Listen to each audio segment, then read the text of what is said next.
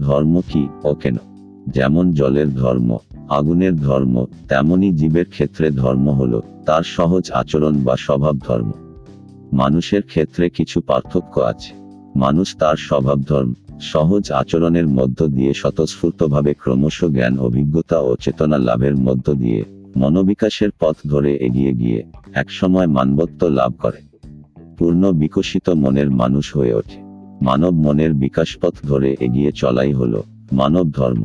ধর্ম মানে অন্ধবিশ্বাসে কাল্পনিক কোন কিছুর পিছনে অথবা কোনো কিছু লাভের পিছনে ছুটে চলা নয়। ধর্ম মানে অজ্ঞান অন্ধের মতো কোনো কিছু মেনে চলা, কোনো আচার, আচরণ করা, কাল্পনিক ঈশ্বরের উপাসনা করা, অথবা কারও কোনো দুরভিসন্ধিমূলক নির্দেশ পালন করা নয়। ধর্ম নামে এইরূপ কোনো ব্যবস্থা যদি মানুষের উপর চাপিয়ে দেওয়া হয় অথবা আরোপ করা হয়, তা ধর্ম নয়, অধর্ম। এই প্রসঙ্গে আরোপিত ধর্মের কথা এসেই যায়।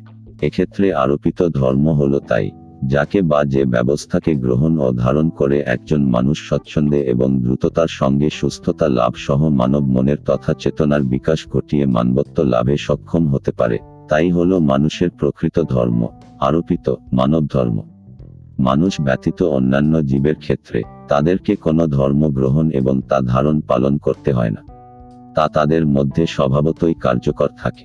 তাহলে, মানুষের ক্ষেত্রে নতুন করে ধর্ম গ্রহণ ও পালনের কথা আসছে কেন? আসছে এই কারণে, মানুষের ক্ষেত্রে মানব ধর্ম তার সহজ ও স্বভাব ধর্ম হলেও। অভিসন্ধিমূলকভাবে তার উপরে অন্য বা অন্যান্য কৃত্রিম ধর্ম, বিশ্বাসমূলক ধর্ম আরোপিত হওয়া অথবা চাপিয়ে দেওয়ার ফলে সে তার আত্মবিকাশমূলক, সহজ ও স্বভাবধন থেকে বিচ্যুত হয়ে বিপদগামী হয়ে পড়েছে।